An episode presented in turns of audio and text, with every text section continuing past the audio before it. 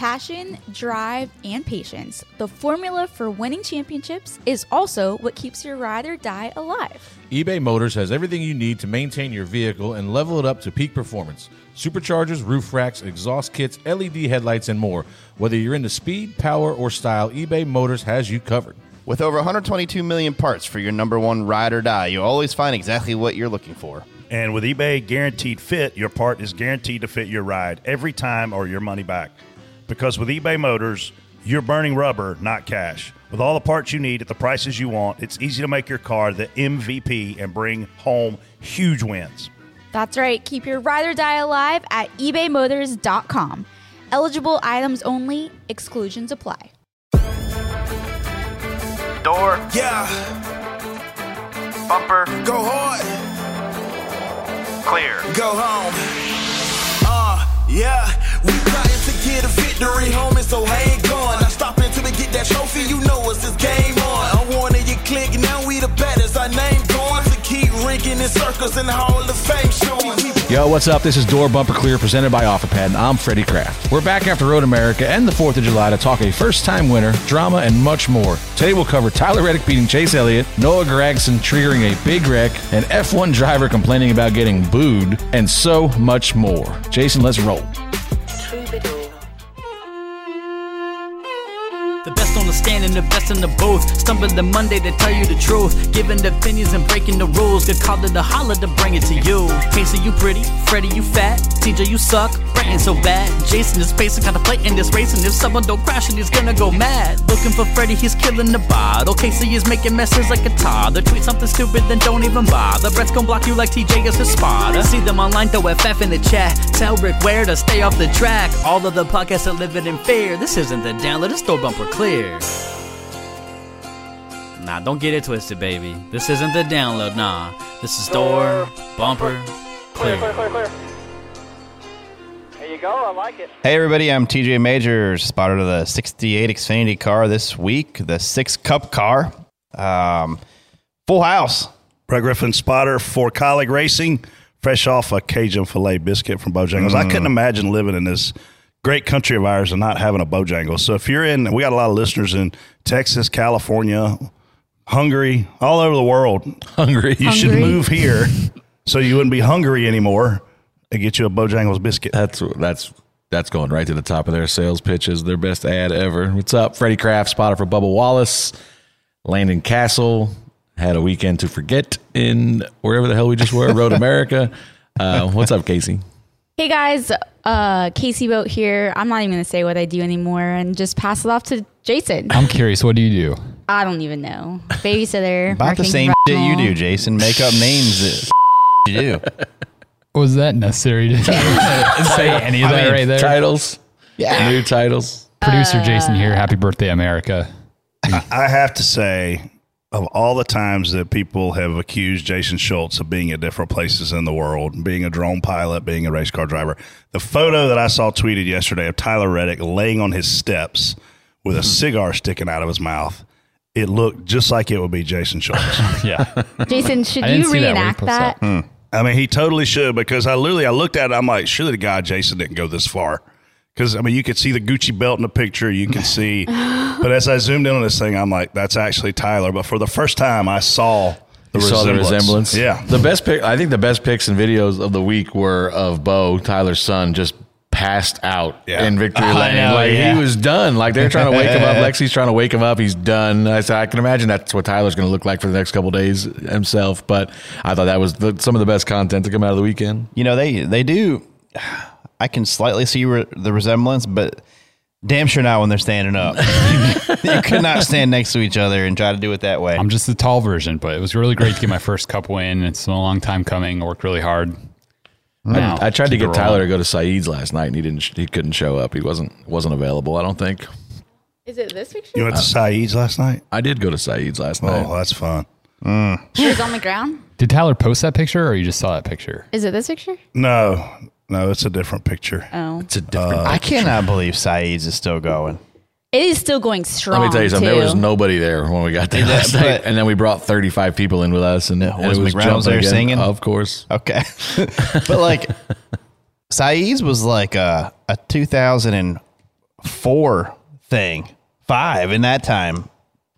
Where they they And- made a little mistake recently. I don't remember it was it, but three or four years ago, they actually put out like an article somewhere in the paper that was like, "Hey, if you want to see your NASCAR stars, come to Saeed's." And then you know what stopped and go. Ah. Then nobody went after that for a while, but now they're starting to trickle back in. Well, McReynolds is there. McReynolds is there every chance he gets. He's the talent, right? He's- he is the talent. What'd y'all do yesterday to celebrate the fourth? I was on a lake, and then Saeed's.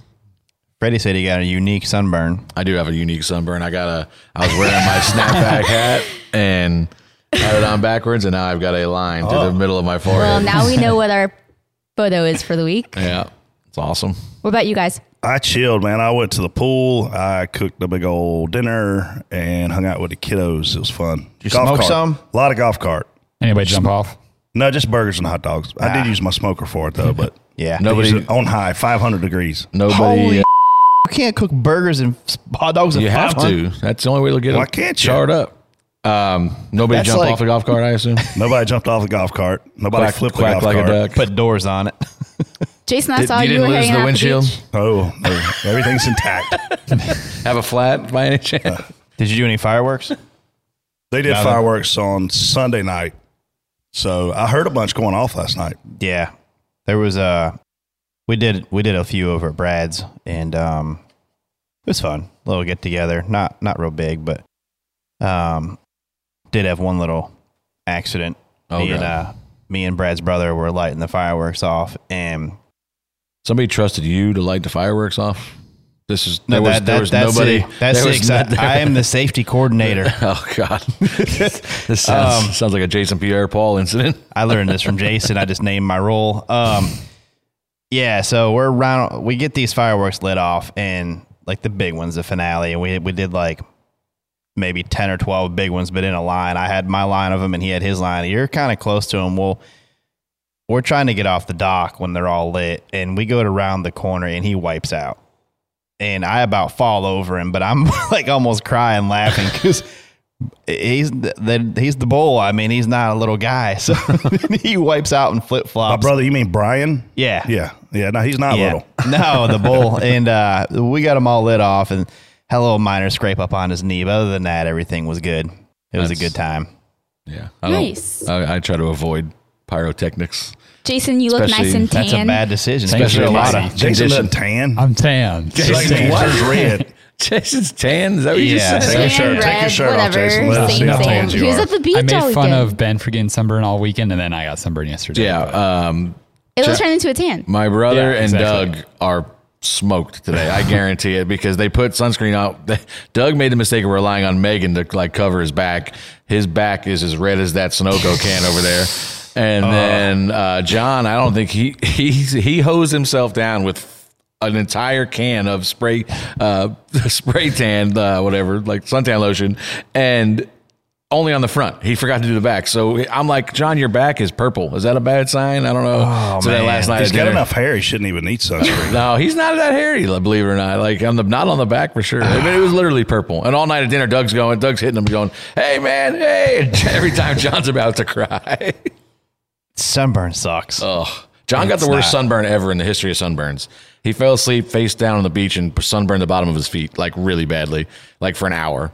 So I mean, could you imagine sunburning the bottom of your feet? That's got to be miserable. Yeah, that can't be fun. that that like, I told the told it before, but back in the day, Ben Gable fell asleep in a lawn chair or a a beach chair down by the pool, and woke up at like noon, and he was probably the most sunburn I've ever thought anybody could get. That that's got to be miserable. What do you do? Just lay in, like you just fill your bathtub up with cold Yeah. water, or what do, you something? I don't know. It's Brett, miserable. I saw you were spotting among the fans in Road America. I was. So they have a spotter stand for us. And, and then right above it, there's a concrete pad that backs up to a concession stand, and there's probably seven or eight of us that The stand up Lions there. Club. Um, yeah, and and that's where I've always stood. I went up there years ago to do a one a one day deal for Elliott uh, when Cup was off and Xfinity was running there, and that's where I stood. So these these guys take these poles, Jason, and they they they take these poles and they run them up like six seven feet in the air. And, and they're obviously antennas to help their radio broadcast. Well, my radios are already that high, so I don't have to lug around and look like a complete moron walking around with a pole and jacking my antenna up and sticking my radio up in the air because I'm not going to be that invested. If somebody's got to be needs me to be that invested, I'm out. I don't think they do anything. I don't either. I don't think they do anything. I guess like what you gain in signal strength, you lose in another area because of the cable length to get it to back to you know what I mean to your radio and your headset and stuff. So It took Monez a good hour and a half to get his setup straight. and even during the race, he was fiddling with it. I'm like, if you think I'm going to be doing that in the middle of a race, Who's- was it Monez's radio? I seen one. I was back there talking to Brett, and we seen one of the poles go up, and then they shot a radio up it, and then the radio just like pole slowly over. timbered over. yeah, I was like, ooh, that's probably not ideal. what an Yeah. idiot! Like, who does this? I, and I don't. Meanwhile, think, my radios are just the same height as their radios. And think- I, I still don't think it matters. I mean, the things that you're in the middle of a how long's that track? Eight miles. Yeah, At at least. least. um, you're still in the middle of like a huge road course, and it's not, and it's it's got a lot of elevation and trees and a ton of stuff. So I don't think there's ever going to be perfect radio communication at Yeah, Road I was I was pretty happy that my radio was not working great with my turn one spotter on Sunday because that guy was spotting a full blown plate race. I was like, hmm. dude, Who was it? And Wheel? I kept telling him nicely to shut up on channel two, and I finally said, well, I guess he can't hear my channel two because I mean this this mother has not stopped talking yet. So I'm like, Lenny, who is this guy? And he's like, he's a IndyCar guy. I'm like. I mean, it sounds like he's rattling off an arithmetic problem that you would hear on the SAT. Working with you, honestly, And I was like, somebody tell this guy to shut the f- up, please. I'm so sorry for You this would hear poor you would hear the crew chief say, clear by ten, count to one, clear by eight, clear by seven, six, three, driving away by half, quarter, two, seven wide behind you. Through the little. I'm like, dude, shut up. Just shut up. We don't need to know all that. How many spotters do you use at Road America?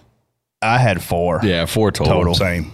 So how? And you still can't see anything. No, obviously. I my- wish they'd yeah. done it with three and let me stay home. I'll tell you that. I mean, with you need if you're going to prevent everything like the Xfinity wreck, you need about twelve spotters. Yeah. So how was? Uh, I know you had some some issues on the radio. There were a few people complaining that they couldn't listen to I, I you. saw.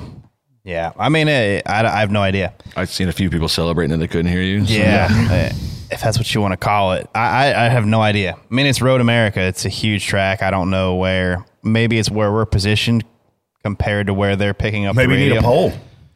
Maybe they need a poll. I don't think they are record. Like I'm sure it's re- being recorded in a truck somewhere, right? Brad could hear you I would assume. Sometimes. sometimes. Uh, yeah, not very much. Yeah, I think Yeah. he said he had some issues he too. did. Um, but uh, like if you're being recorded in a truck, which is back on pit, and honestly, I could hear my turn one spotter on Sunday, but I could not hear him on Saturday. Oh, I wish I could have flopped that around. So, um, but you know, you still got if they don't have signal to the truck and what you know, Yeah, we used the repeater system, which I've never used before. We have too. and it was it was fine. It- everybody, the crew chiefs loved it. I could hear Bubba, and Bubba could hear me everywhere. Uh, the only issue was like scanning myself, which we I guess you got we all do it, right? We all listen to ourselves just to know if we have an issue. Um, when I keyed up to listen to myself, it sounded like there was an airplane landing in my right ear. I don't know what the hell that noise was, but. Yeah, I had to turn that. do that. I had to turn that down uh, to get rid of that. But other than that, it was it was fine. Bubba, I when I turned it off, Bubba, I was talking to Bubba, and he's like, "Why are you yelling today?" And I was like, "Because I can't hear myself, so I don't know how loud I'm talking." The place was packed. The aerial shots on TV looked amazing. Um, the concession line when I walked Oh, up. Oh my gosh. I mean, I went up at like 10 a.m. and uh, just to kind of scout my area and make sure that fans had plenty of coolers around me and uh, hot dogs and all the brats and cheese curds. Like it's just crazy the culture of that particular The area and how much man. different it is than anywhere we go. like a we need to Formula do- One race. All we need to do is be able to get that atmosphere at a good race. I thought it was a good race. I know didn't you're think it was a drunk. bad race. I didn't think it was terrible. Um, but it definitely like the atmosphere there, man. The amount of racing you get in a weekend at a place like that. I mean, it, I mean, it felt like it was nonstop. There was something it on was track. nonstop, man. It was like, all right, well, this race has got to be over by you know ten fifteen because we got this other one lining up to go. So, I tell you what, what, what else was different is you obviously no matter where you go there, you can't see a lot, right? Oh, yeah. But they completely give you free roam to go wherever you want to go. Yeah. Um, I jumped on a golf cart Sunday morning, went down through those kettle bottoms, like holy loud during that race that they ran Sunday morning. It's super narrow. Then they got the Canada corner down there. Like you've got the ability to really move around. And Kevin Major, he, he told me last year that was his favorite part about going there with his son was they got to go watch the race from 12 or 13 different areas. Like, oh, you could get in a ton of steps, see it from a lot of different views, and everywhere was different. I don't really need to get. I in guess it many was like thirty five dollars to rent a golf cart for a day too. Yeah, If- that'd 135. If there was any Hundred left. and they sold out of them. Oh, I would pay that. and in a hands down, we're not in the right spot. We should be in turn six, seven, and eight because I spotted there last year. Now having spotted where we were this year, six, seven, and eight is where we need to be. You can see more of the racetrack. It's more technical. It's more demanding. The only thing we really do in, is watch turn five and tell them if they're wrecking or not. Typically, if they wreck, it's hey they wrecked and they're off the track. Track's clear. Watch your right. They're fading back on. We don't do a whole hell of a lot. I, I actually kind of like turn five because you kind of get a mix of everything there. I know there's, and it's a pretty big passing zone, but they've already decided what's going to happen when they it's when they fun to watch them come in there. Yeah, and they've already decided who they're if they're going to try to outbreak a guy or not before they get into our view. Um, but it's nice to be able to. when like Joey Joey came into our view and I was like, uh, look out for the 22. He's yeah, coming. it's already decided what's going to happen at that point. But I like being able to. I like the middle section there because you kind of got the end. Um, you got up the front stretch if you're doing pit road stuff. Um, but I mean, even if you were to go to six, seven, it's going to be. You can just see more. I'm telling you, you can see more Yeah, of I, the I went up there and looked. You can definitely see a couple. Those corners are kind of closer together and stuff. But Do they have any like paid grandstands? Like, I do don't they sell tickets? Maybe on the front stretch, maybe. I've never even but seen the everywhere front else, I know the fans are roaming, and and they, and they love it, and it's awesome. I know we talked about it a little bit last week, but the fact that they were talking about bringing a Chicago race, street race, and Road America doesn't have a contract for this next year. After coming back from North America, do you think that this could potentially be one that they get rid of? I don't, there's no reason. uh, There, you, it's so hard to say they should. Listen, I thought the race was boring. I thought it was a snooze fest. I mean, You but thought you- Saturday's race was boring. I thought all the races were boring. The finish of Saturday's race was not boring. that Um, wreck was not boring. I wasn't there for the wreck. Oh, that no, the wreck. hell I couldn't you see- weren't? You I were was upside down. because you ran me over. Hey, get out of the way. Um, but you know, like Sunday's race, I thought was just a snooze fest, and that's what they're going to base it off of. They're not going to base it off of the Xfinity race. I would just hate, I, hate to lose that atmosphere because there's so many people there. Like, and they all love racing. Like Brett said, they're all they're there early in the morning. When we rolled into the track, there was a trans the TA two race Yep. going on. There was Brett races um, all day long on uh, Saturday with the, what the made little bad Mazdas race? Do you think? just boring, just just too stretched out. so like, what do you what do you want? What do you need to make it not boring? I don't know. Like it was just it's it's the track is too big. Uh, we'll talk about it here later, but the cautions. But it's just it just it's I don't know. It's a boring race. I don't know what to tell you. I mean, there aren't that. I don't think last year was as boring as this year, but lack of cautions and the race getting stretched out. It was just a boring race. But then when you have too many cautions, people were like, "Oh, this takes way too long to run takes cautions." that's the point. Like you can't you can't have cautions because the cautions take twenty minutes at a time, and then the racing. When if you don't have a caution, the racing gets stretched out. It's a boring place because it's five miles long. You're becoming really hard to please, Freddie. I know. I thought it was a good race. I mean, it's a road course race. It's a I, big road I, course. I watched Tyler Reddick run down Chase Elliott, and I was Watch like, Chase Elliott make the mistake. I mistake. was like, man, I think he's going to get to him. And, and Tyler just kept going deeper and deeper into five. Then he'd miss it, and he'd miss the apex. He'd lose five or six car lengths. Next thing you know, he's running them back down again. Like I thought it was awesome. I, I, I didn't think it was a terrible race. I, I thought it was. I- by no means was it a terrible race. I just thought it was boring. It wasn't. It, it, in my opinion, it wasn't a good race and it wasn't a bad race. It was just, uh, you know, well, maybe you should spot your average car in turn one. It's not real boring up there. Try to create some I heard, excitement. so we had that uh, who that one guy uh, what the hell's his name that runs the Rick Ware car this week um, Joey Hand Oh, yeah. he was behind us and I told when Bubba left my section I was like be heads up this guy's super aggressive on entry because we've seen him in the past he just blocks the Yeah. hell out of your races like he's he's aggressive and uh, so they dipped down the front stretch and we were right behind you and he was right behind us so then I hear Brett Wentz in turn one. He's like, oh, no, we're done. get it going if you can. I'm like, damn, that 15 must have got us. And Oh, then I no. see the replay, and Bubba just did exactly what Joey did to us, just blew the corner completely. Yeah. Thank God he didn't hit you because I was watching on SMT and I saw your car go down through the grass and not and just like at a lot of speed. I was like, oh no, we're gonna hit. And I don't know how we didn't. I mean, it was must have been Brian. Brian must have expert spotting told him to yeah. stop. I mean, I had uh, a, a kid Brian Tedeschi in turn one, and he just got Brad right through it, man. My guy was spotting it. I can promise you. Maybe Brad heard your guy. Mm, 100%. he knew Bubba was coming from the start finish line. Oh. if he'd heard my guy, he'd have turned around and went back up the straightaway the wrong way. that guy, safe to say that guy's probably not doing any more road courses for you. Yeah. We Do don't they know. like have you interview them? Because I feel like they need to since Well, how it, you're typically, so picky. when you have spotters, they typically help kind of recruit who they get. But at Kaulig Racing, Chris Rice oversees all that. So I don't have to give a who they get. Chris is going to take care of that. Look- all I have to do is either love them or mother. Luckily for me, I had Neil in turn one, which is Chris's bus driver, and he still hasn't turned his radio on. I don't actually, I actually saw Neil on Saturday night, and I said, Neil, how'd you do? And he said, Well, I did turn my radio on this year, but I, I I- don't, but I don't think he spoke. There was one time we were ninth. We're mid pack in turn one. He's doing turn one. We're on a, it's a restart. We're running ninth. I know there's stuff going on around us. I hear I hear the crew chief go green, green, green, and then I was the next one to talk on the radio. yeah. Neil Neil was really good about like uh, there's a tire laying over here. There's a tire carcass. over there. It's like there's a tire carcass over here on the left, but I never heard him really spot anything. Yeah, I, I, I mean, my spotters were all. We added Brian since COTA, and um, everybody was pretty much on the same page. I can't say that all my guys did a really good job. I mean, so. it's hard to find 160 Yeah. spotters. I mean, Yeah. let's be Yes. honest, right? Uh, I mean, you can. Yes. You, you can you can put people you up should there just with pick their. one of the fans. I mean, Casey, I think you should come and help us at the next one. sure. I would love to have you at Watkins We should Glen. have we should have a DBC car and then we'll all Yeah. spot it. I, Deal. am I'm going to Take give you Chris. Rice's number, and we're going to have the only female spotter in the race that day in the Cup Series. Good Done. media story. I'm gonna, Yeah, I'm, I I'm like gonna it. get yep yep. Uh, Casey Boat will spot for Justin Haley. I might be like Neil, but try our Don't best here. We'd prefer it. We'd prefer I'd rather Neil you not than- talk than do what the other guy did. Oh, if so I'm spotting fine. with you, then don't you worry. I'll keep talking. what would Casey say on the radio? You know, Hey guys, What's up? look out! Oh oh, oh, oh, oh, well, a little late. I'll probably say left when it's supposed to be right. I'll get door bumper clear right. There you go. just use the inside, inside, outside. That's all you gotta do. Done. there was a spotter that was spotting for two cars at the same time this week, and uh, How what do you do location what? was he at? he was in turn seven. Hmm. And he could see, I think he was expecting one of them to not make the race. So mm-hmm. he just agreed to do both. And then he just did them both. And he said everything went really, really well. Right onto the green mm. white checker when they came next, came by him side by side. So how did he do it? He like switched. no, you just switch buttons. Hmm.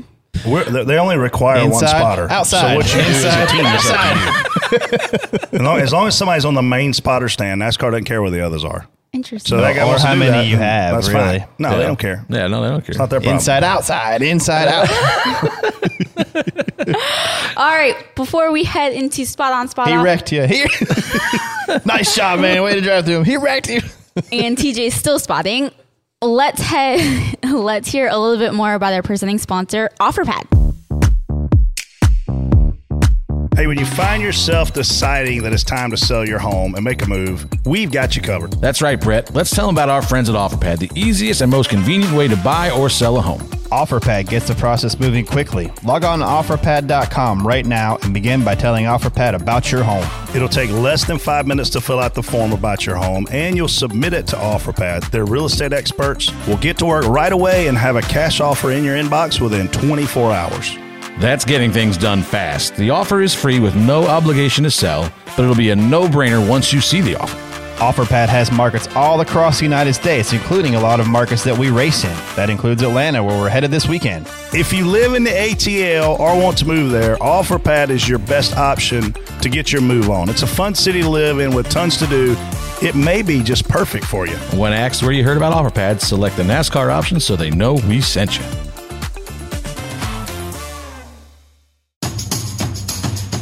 Spot on, spot off. It goes like this. Spot on means you agree. I'm spot on. Are you joking me? He's lost his mind. Oh, and by the way, no one ever seems to agree.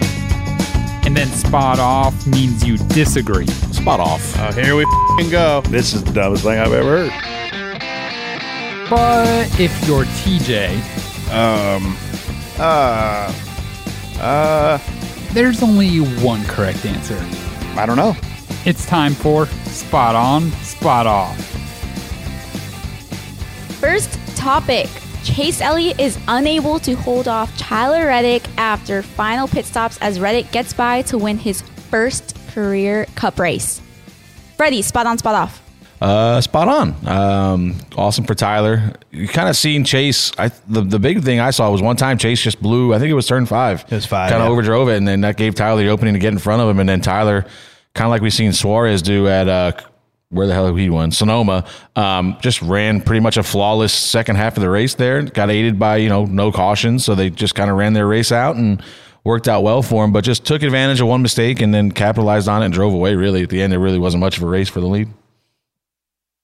I, I think this is a big time spot on and, and also a big shock. I mean, when you look at starting the season, we talk about wild card races and, and there was a long time where road courses, when we would talk about a wild card race, we would say a guy like McDowell's going to have a chance to win or a guy like AJ Allmendinger is going to have a chance to win. Certainly not a guy like Daniel Suarez. Certainly not a guy like Ross Chastain. Certainly not a guy like Tyler Reddick. That's three guys this year that got their first win on road courses. First Cup Series win on road courses.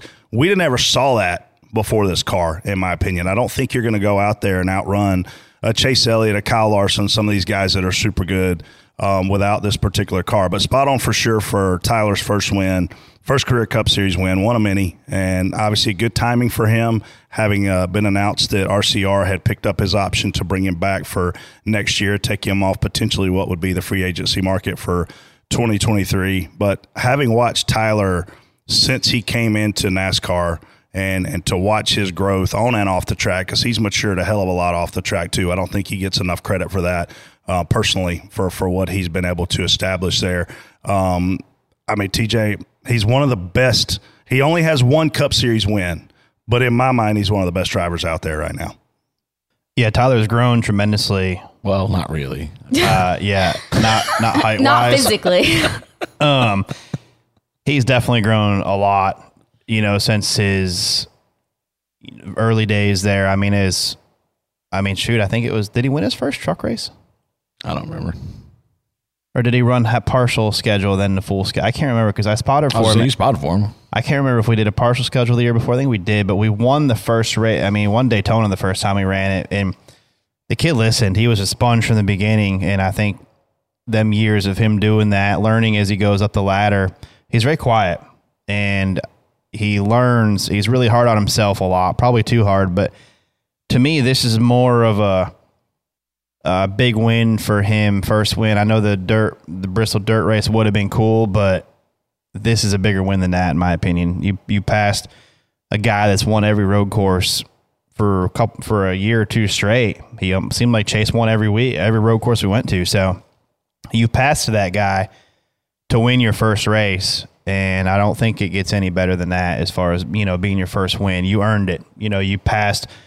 You always look back and you know you look at some like when, when a guy wins Daytona or Talladega, you go back and look, and then you look at the top ten, and it's such a scattered group, and there might only be 14 cars running, but here, I mean, you passed the best at the road, one of the best the road course today in this day and age. You passed him to win your first race, so I don't know how it gets much sweeter than that for Tyler. It's very, very deserving for him and his family. His dad's put a lot into it, and his family has got a great family, and I was super happy to see them get the win. And that's your hardest one to get is your first one. Now Oh, he's got 100%. it, I think he can rattle off a lot. And I mean, I don't know where the other RCR cars finished on this particular day, but he's been head and shoulders the best RCR car. And, and it's not just RCR car. Obviously, they got alliances with other teams as well. And and I mean, he's usually the only guy in the top ten out of the RCR stable cars Yeah, I mean, consistently. You see, like we've seen this last year too. I think he, I mean, he was on the pole at COTA last year, even with the old car. So his road racing had been. I know he put a lot of work in. it. He's been working a lot with Josh Wise and Scott Speed. I've run into him a couple times at, um, you know, Mill, uh, not Millbridge, um, GoPro over here, working with them guys. And, and, and just talk, listen, even talking to him about like what he's learning over there, you can hear the enthusiasm in his voice of, you know, drills they're making him, you know, procedures they're making him do, how they're making him run the car to, to learn stuff. Um, but I mean, you're talking about next year. It's going to be a pretty good offseason, I think, for Tyler Reddick. I mean, is there is there anybody in the sport that wouldn't want Tyler Reddick? I mean, Gibbs is probably out of chairs over there, but is there anybody that wouldn't kick the tires on Tyler Reddick to, to try to get him in their car? Well, this is what was confusing for me, you know, having been on the management side, is RCR comes out and announces we've picked up his option. well, why did you only pick up his option? Why didn't you announce we've signed Tyler Reddick to a new contract through 2026? Which tells me that the two sides, surely to God, RCR wanted to do that. Oh yeah, hundred Right. I mean, I would hope so. Nobody's told me that. But if I'm RCR, there's no way I want this guy to ever come up as a free agent. Right. So the fact that he's not under contract beyond 2023 tells me that Tyler Reddick is about to be one of the top 10 highest paid guys going into the 2023 24 season once he gets established as to where he wants to go. But look, if you, to your, to your point, he was in the Hendrick family of drivers, and he had an opportunity, in my mind, to go get in one of those Hendrick cars, and it didn't work out for him here. Um, and he left here. He went to RCR. He won an Xfinity Series championship at RCR, having just won one the year before at JRM. Now that's kind of odd, right? You win a championship at JRM and they let you leave. That's kind of odd. All right. But you go to RCR, you win another one. Now they've got you. Now they put you in a cup car. Only let Daniel Hemric run run one year. Everybody thought that was going to be a long term play. He ran one year. They moved him out of the way to put Reddick in. Obviously, they're sitting on all of the control of that contract. Now, when it comes up, I mean, you look at whatever's going on at Stewart Haas Racing, right? I think Chase Briscoe is safe as he can be. Going into this year, I didn't think he was. Now I think he is. Harvick, he ain't going to be there forever. I mean, this guy's 45 years old, it seems like. Maybe he's older than that. I don't know. But he ain't going to be there forever. Aric Almirola, who knows what he's going to do? I mean, we alluded to a few months ago, we heard he may not retire. And now he kind of owned that a little bit. I see a little backpedal this week. Uh, he kind of owned that, right? So, and, and the big move there is Smithfield loves Aric Almirola, and if they can't get a major upgrade in driver, why would they agree to bring in a guy that they don't know can win?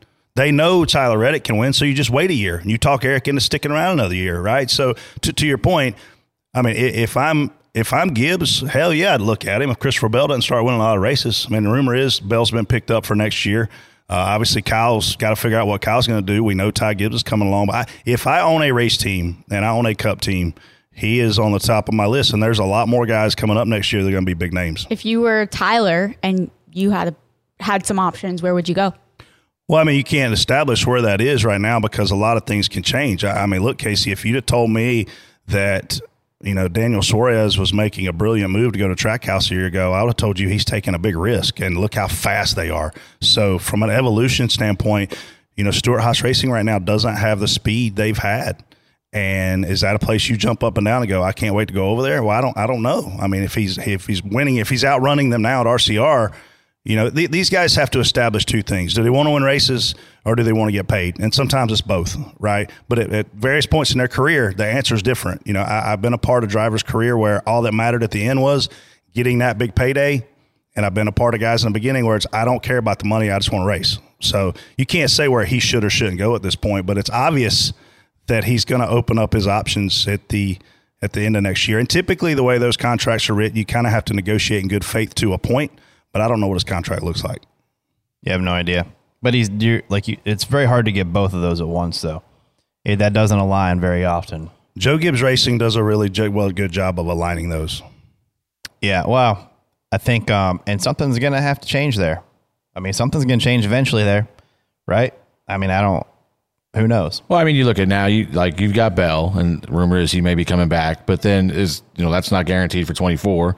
Truex is already rumored to be retiring this year. Is he gone in twenty? So that might open up two seats right there where you can get. Well, I thought he said over he's coming back now. Yeah, I'm He's coming back. back, but I'm saying he's not. He's not guaranteed for the following Oh, year. You know what I mean? So that could be two Yeah. seats right there. Kyle, we don't know what Kyle's doing. So I mean, there's places everywhere. The 21 car would probably be a really good fit for Tyler Reddick. Um, you know, I don't like if you're if you're Rick Hendrick, do you want Tyler Reddick in the 48 or do you want Alex Bowman right now? I feel like Alex is, you know, he's had a decent season, but I feel like he's noticeably below where the other three cars have been running. Um, I don't know. It's just, I mean, like you said, everybody. It's gonna be Larson esque. You know, it's what everybody's gonna want them, and it's gonna be who's gonna get them. Should be interesting. Moving on, the 62 lap cup race had no natural cautions and was one minute shorter than the 45 lap Xfinity Series race at Road America. TJ. Yeah, so I, I'm spot off for. I still think the cars.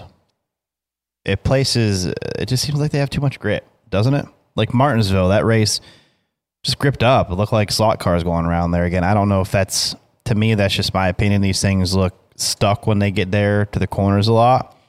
But these guys are also super good at what they do, and the Cup guys they're all they're all almost ringers now. Like the top twenty are ringers basically, and it used that's not how it used to be. You used to be able to plug the Boris Saids in and them guys, and those guys run top five because they were really good at road course racing. Well, these guys are all really good at road course racing now, so it makes it hard. Um, so I the Xfinity the Xfinity race should have more yellows naturally because those guys are supposed to be the up and coming guys learning how to race these things, and those cars are a handful. I mean, they are a handful to drive. We say week in and week out, you know, that race, them guys are up on the wheel at mile and a half and places like that. They are up on the wheel, you know, digging. So um, it's not a surprise to have. You can't really compare the guys that are trying to get to the Cup Series to the guys that are in the Cup Series because the ones that are trying to get there are obviously going to have more crashes and more natural yellows. Yeah, I am uh, 100% spot on for no cautions for no reason. And, and, and to be honest with you, we saw, and I, and I put this tweet out, we saw over 30,000 turns made by the field and no cautions. That is unbelievable. Does that speak to how great the drivers are, or does it speak to what TJ just said? These cars have too much grip and they're they're stuck to the they're stuck to the racetrack. Um, but but for me, I don't have an issue watching a race play out naturally. But but unfortunately for the fans, um, the, the the drivers, the teams, the spotters, the engineers, we go into that race with a pretty big plan on how we're going to attack that day. And it's a lot based on stages because we kind of anticipate what the tire fall off is going to be based on the sim that we run. We anticipate what we think we need to do for tire fall off on when we need to pit in that last stage. So I say at road courses, just take the freaking stage break away. Throw the green, white checkered, award the points, keep the race going, because then you may put a guy in a position where he's got to make an audible, make a play. I mean, we saw Austin Dillon with three or four laps to go in the race cut a tire.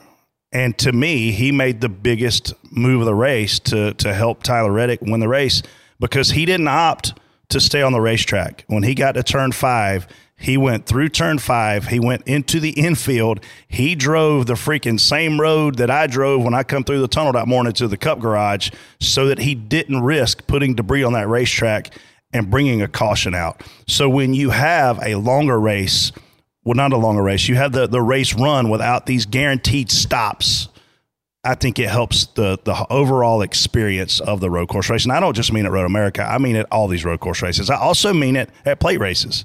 I don't like stopping at plate races. I don't like stopping at road course races. Yeah, I think that we, I mean we talked about this Sunday, but you know, just pay the points. Hey, we got lap 15 and lap 30 pay points because that's one of the big reasons why the Xfinity race was as long as it was is because one caution was at the the absolute worst possible Three to go at the end of the- three, three to to go go. to stage. That was like a 30 minute caution because we had to roll around there for three laps to run the stage out, then had to make another lap to open pit road. So you Five got something minutes a lap. Yeah, it's five minutes a lap. That's 20 minutes of just rolling around because we're waiting for a Because stage. stand. Yeah. You know, uh, there's no reason why.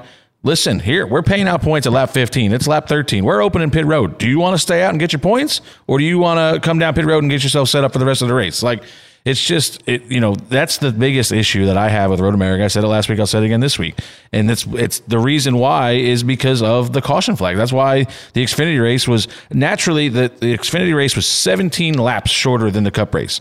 That's 40 minutes of time. You know, that's it's two minutes a lap, two and a half minutes a lap, whatever it was.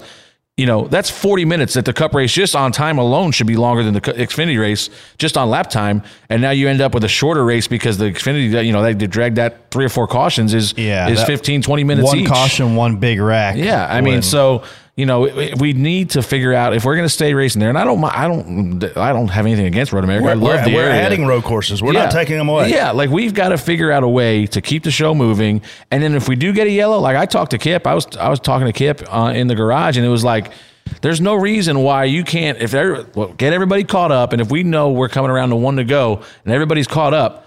Haul ass, like go take off. Like there's no reason why you can't run 100 mile an hour from turn four to turn five, and then you know you got that long back straightaway. You can run. You know we see the damn F1 car. They did pick up the speed a little bit, a little bit, but I mean not to the. I mean if you run 80 instead of 50, you know you're going to cut that lap time in, in, in half almost. half, You know, so you know it's just there's little things you can do. I don't. I don't. I don't think it I- compromises it's asking anything. a lot of Kip, man. Is Kip a race Kip's car got it. driver I, here? I think mean, Kip's got it in him. Let We the need- guy. Let the guy have some fun. He has to roll around there all the time on the parade laps and Hey, on Kip, the we're gonna ovals. need you to hit hundred and something on the straights and try to head in these corners because that pace car in Formula One is hauling it- ass. I mean, it is all that guy is getting all he can get out of it. the uh, but like you know, there, Did you I don't picture think it, doing that? I don't think it compromises anything to just pay stage points. You know, It lap fifteen and requires a bunch of people sitting around in a room and saying, "Hey, if we do this differently, it's going to help the sport. We have we can't treat Road America the same way we treat Richmond. no, You shouldn't. But you're throwing away a restart, different pit strategies, and all that when you do. That's what I'm. Yeah, but I, I'd rather see I'd rather it. see that play out because you'll have, especially at a place like Road America where the tires wear, you're going to see a lot of different strategies because some guys are going to short pit as soon as the window opens because they're hoping to catch a caution. But we're not going to see the it. We're not going to ever see it No. because of one reason: stages. TV. Oh yeah, TV gets a guaranteed break to commercial. Yeah. And we're not going to see it. But you know But somebody. if, if they're not if they're not going to do it because of TV, I'll give you that pass. Do what Freddie just said. If we know the freaking we wreck with two to go in a stage, tough open pit road, one to go, run it like a normal deal. Yeah. Don't don't just ride the stage out and and waste all that time. That's what I didn't get. we probably could have had a one lap shootout if we hustled it right there. Yeah, but they wouldn't do it because they they won't restart without opening pit road, and pit road was closed because they were coming to two to go. It's just a lot of procedural stuff that just gets in the way of the, It- the it- show. Correct. Correct. Pits were closed because it was two to go. Now they got to open pit road when it's a mandatory close. Yeah, You got to fix that. That can be fixed at road courses and, in my opinion, plate races. easily. This show is sponsored by BetterHelp. We all carry around different stressors, big and small, and when we keep them bottled up, Brett, they can start to affect us negatively. Therapy is a safe space to get things off your chest and figure out how to work through whatever's weighing you down. And, and there's really no shame these days in, in, in getting help when you need it. It can, man, and you got to be careful, and uh, you don't want to carry that around by yourself. That's where these guys come in handy. Whether you've been in therapy uh, or new to the process, BetterHelp will give you the tools and the positive thinking and coping skills and how to manage those boundaries. Therapy empowers you to be the best version of yourself. Therapy is not just for those with major traumas. You know, if you're thinking of starting therapy, give BetterHelp a try. It's entirely online, designed to be convenient, flexible, and suited to your schedule. Just fill out one brief questionnaire to get matched with a licensed therapist and switch therapists anytime for no additional charge. Get it off your chest with BetterHelp. Visit betterhelp.com slash bumper today to get 10% off your first month. That's betterhelp, H-E-L-P dot com slash bumper. NASCAR doesn't penalize Noah Gragson for his role in triggering a big wreck after making contact with Sage Karam in the Xfinity Series race. Brett, this one's for you. I actually meant to text Noah and ask him something before I commented on this, but I totally forgot. We'll just and ask him on here. And that is totally on me. We can call him right now. yeah, let's um, ask him. FaceTime. He, he might not answer knowing we're recording. I, I am I am hundred percent spot off for what happened after he made contact with the forty five car. He wrecked that car. He wrecked himself, and he wrecked I don't know what looked like about twelve to fifteen others. Obviously, I piled into All of it, us. ruined Yeah, my all day of with us Daniel um, I'm watching the television, and it's a long ways away from me. Partly because I couldn't see the other television closer to me because of Monez's big ass pole. And I'm watching you this, say and? I'm like, I'm like, man, they're wrecking right there. I don't hear anybody talking. I don't know where I'm at in the middle of this thing. I just know I'm probably behind it. So I key up and I'm like, hey, they're wrecking. Good luck. I know make where it you were through, at. let us know. And he's like, oh, I just hit the 10. I'm like, yeah, we saw him flipping over. Yeah, you were in my fuel cell. That's him. where you were at. Um, but but I'm watching this television and it looked like an F5 tornado had formed and just was sucking up cars and slinging them around. So I'm clearly spot off for the amount of race cars that were torn up. I am spot on for how Noah handled himself after the race. A, he faced reporters. Kyle Busch wouldn't have done that. B, he wasn't an arrogant ass. Um, he he kind of basically said, "Hey, this is my stance." The guy taken advantage of me two to three times.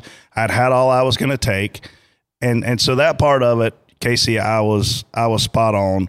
But the overall thing of this, your, what your question is, the penalized thing. I think this warranted at least a, a three to five lap penalty to be held on pit road because it was just stupid. You know what I mean? Like where it was at on the racetrack and knowing how narrow that place is and knowing how fast they're going right there. And once you get those two cars out of control and wrecking in front of that many other cars, there was no way to avoid it being a ma- major, major wreck. That's a seven to fifteen minute penalty. My question: If that's not a penalty, what is? Like what? The, what's to stop anybody from doing anything now? Because this guy right hooked this guy down the straightaway, where nobody can see. For one, well, obviously you're not taking that into account in the car, but you know. If that's not a penalty, what the hell is a penalty? Um, you know, uh, we've seen some in the past, but I felt like we're less than this. You know, um, but uh, same as you. Like, here's my issue, and, and Noah was obviously one of my leading candidates for what an idiot this week, and it's not really because of what he did. It's or it is because of what he did, but Sage Karam has run a couple races with us, and if you race around Sage Karam, you'd probably want to do this too at times because he kind of races like an idiot. You know, he runs you Oh, all over yeah. the place. I wanted to get in the rental car. Yeah, and go after um, him. So I don't really fault Noah for this. What I fault Noah for is do a better job. Yeah, like if you're gonna yeah. wreck the guy, just wreck the guy. Don't wreck yourself in the process. Like you right turn the guy in the quarter panel and then wreck yourself at the same time. And that's the only reason we had all these all the cars pile in. If if he just kind of right hooks the guy in the left rear quarter panel and turns him across the track, he's gone. We're all tracks clear. We're all good to go. But Yeah. he does like a half-ass job of it, wrecks himself, wrecks all of us in the process. Um, so that was my only fault with Noah in this deal. My driver's manhood is still stuck in his I lap heard your belt. guy was racked. Yeah, it's, it, oh, his, I think his He's still talking at a higher his, pitch. his stuff's still stuck in his lat, his crotch belt. So That was a blue ball wreck. uh, we could ask him, but I yeah, I mean I yeah, I look at the wreck. I'm sure it was. I, DJ spot on, spot off. I'm spot off for creating this big of a wreck. There, Noah, and I think Noah is better than this. I think he knows how to do it better than this. I don't fault him for wanting to teach a guy, you know, because look, I watched that guy. You can't run, you you can't keep using people up like he was, and I he acted all innocent in his interview. Sage did, in my opinion. You know, racing his way up through it, but you can't run numerous cars. It wasn't just the nine. It wasn't. There was numerous cars, including I watched it in turn five. He just he gets inside something, throttles up, runs them to the grass until they have to. That's not racing, and Tommy Joe Martins disagrees with you. That's not racing. If you have to, if you consistently, okay, you miss a corner and you run a guy a little bit, make a mistake, it happens. AJ, AJ did it to Brad, but he he got, I saw him, he got made a mistake, and but it wasn't his technique to pass like that. that that's this guy's technique to pass is to use people up until they have to lift and force them into bad bad places. Well, Noah had enough of it. I don't blame him. And I don't either. I, I don't blame him for wanting to retaliate against the guy, but it was just like Freddie said, it was a very bad job of retaliating. Let me ask you this: If you're going to penalize him, given that it's, it's it is the Xfinity Series, given that it's Noah Gragson, what are you going to actually penalize him with that's going to hurt? Because if you sit him for three to five laps, like we would have seen in the '90s or early 2000s, what's it matter? yeah. It doesn't affect his playoff. the the only thing that I think a penalty does in that situation is you kind of just set a bar where okay we draw we've drawn a line. This is you can't do this. You know what I mean? And and in the future it might stop somebody that will hurt you know a guy that's battling for a playoff spot or it's or the would it- integrity of the game. yeah like it's just you, you can't let that go. And and as far as Noah like his interview you know it was all right. You know obviously he faced he kind of owned up to it but still like you like there's little comments in that interview like I didn't under, I don't I don't know what our pitch strategy was today. Like there's little digs there. There's little comments in there like where you like I own it but I don't really own it because he was pissing me off. Um I think Noah needs to get back to worrying about driving instead of his image deal. Like, where was it last week or two weeks ago? Walking down pit road with his fire suit zipped open, not wearing the mandatory underwear that he has to have on pit road. I think sent his management team into a little bit of a tizzy. Like, why is he walking around pit road with his suit down? Um, he's he's trying to play into this Tim Richmond image, and uh, I think he needs to maybe just get back to driving the car because in the beginning of the year he was he was borderline untouchable. Like after what was it like the first four or Oh, five he was races he flying. was top three, and he's kind of tailed off from that a little bit. Uh, so maybe just kind of get refocused on doing what you do best, and, and let the image stuff handle itself. So my thing is that's on that was on a straightaway right there, and obviously misjudged a little bit. But you the next braking zone, it would have been a real easy if you're already Just punt him. Yeah if you're already right there at his quarter panel, just let him clear you by a few feet. Get in behind him when he goes when he breaks, you don't break, and you go in there and he sees the the access road down there and Yeah. loses all his spots. I mean, I don't necessarily think he. And I don't think Noah meant to wreck him and cause that big wreck, but No. it, it did. I don't think he meant to get that many cars involved. I don't think any of these guys would do that in that aspect, but it did. So We're coming up on Indianapolis Road Course pretty quick, and that puts a lot of Xfinity Series teams in a little bit of a hole. It takes a lot of effort, man hours to fix that many cars. manhood. Uh, Elton Sawyer said this morning that all options are on the table as far as penalties for Noah Still after uh, at Road America, including fines, points, suspension, or nothing. Well, What- I mean, how if would you feel if, if they come out today and say, I mean, they're not going to suspend him, but if they come out today and give him a 10 point penalty or something, I'm good with that. You know, you got to do something because, like I said, if not, where's the line? You know, this guy, this was a blatant right turn into a guy that wrecked half the field. So if that's okay, everything's okay.